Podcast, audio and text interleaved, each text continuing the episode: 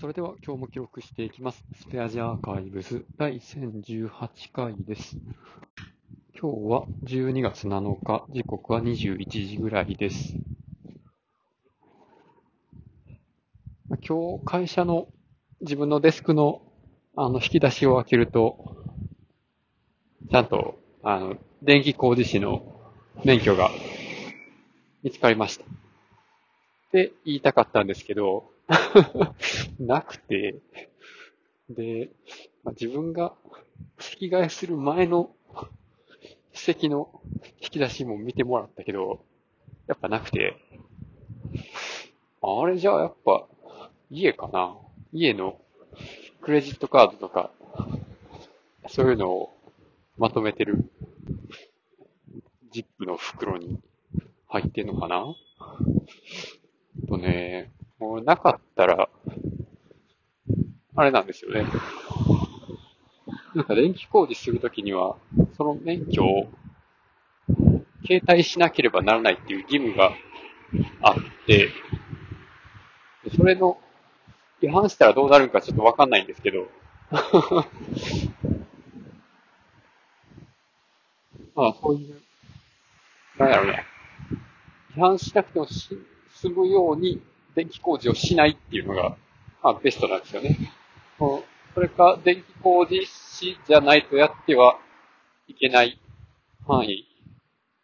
の作業じゃないような方法に変更するっていうね。まあそういう方法で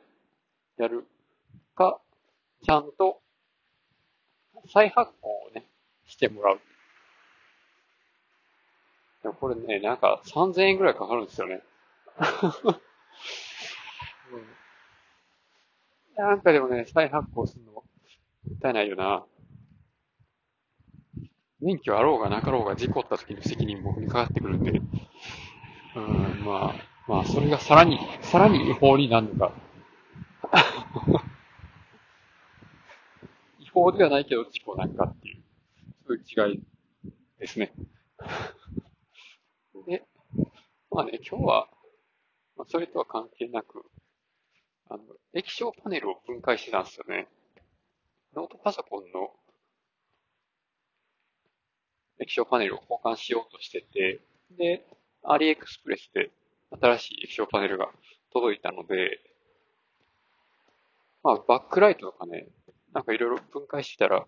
普通に100均で売ってるテープの LED ライトみたいなのが出てきて、そこにハンダで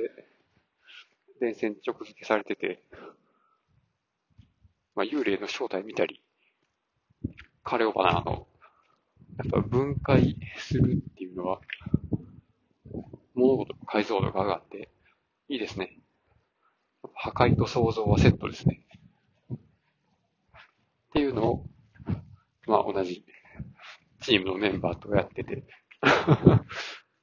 なんかすごいそういうのを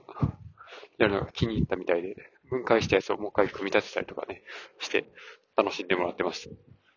た。というわけで今日はこの辺で終わります。ありがとうございました。